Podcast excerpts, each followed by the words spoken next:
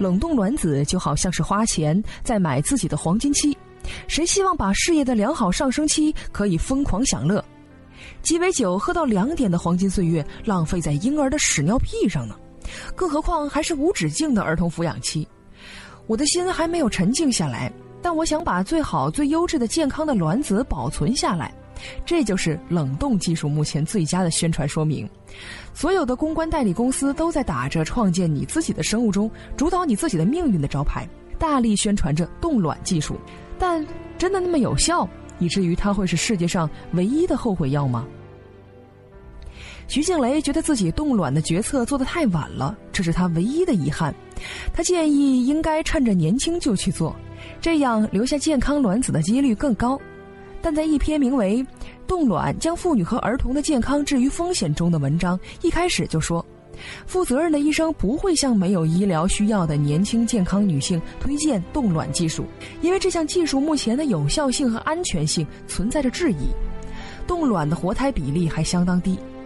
负责任的医生不会推荐，还因为目前尚没有有效的跟踪数据显示取卵子前注射激素对妇女的影响，以及冷冻技术本身对卵子的影响。过程中到底有多少化学品被卵子吸收？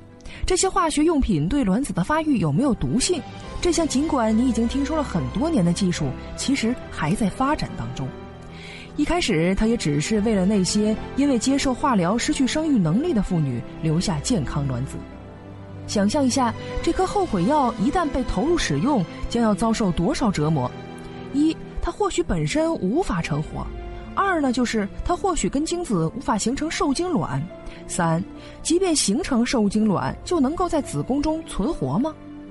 至少在二零一一年，通过冷冻卵子技术成为活胎的婴儿，甚至不超过十个人。既然如此，那么多做几次冻卵子不就可以了吗？或者说是等到将来科技发达，冷冻的卵子总能派上用场的。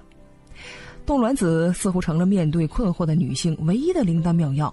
很多美国人质疑，这种冻卵风潮可能导致无数政策流产缩水，比如一个单身女性。想拥有一个小孩却不想结婚，她想做单亲妈妈，属于这方面的政策差强人意，怎么办呢？比起改变政策，她应该去冻个卵子，等待做妈妈的最佳时机吗？至于单亲妈妈面临的各种医疗、社会抚养问题，也可以暂时冻起来吗？比如一个处在事业上升期，但同时也想做妈妈的人，她真的该冻卵子来大力发展事业吗？为什么没有人去改善这方面的条件？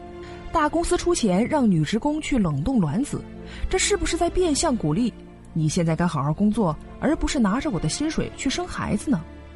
所以，所有这些劝你去冻卵子的人说的，好像那颗卵子一旦派上用场，女人们就可以从婴儿的屎尿屁当中逃脱出来一样。可是这些事情仍然还在那里。繁重的养育任务，女性面临的种种社会问题，会因为一颗延迟的卵子而改变吗？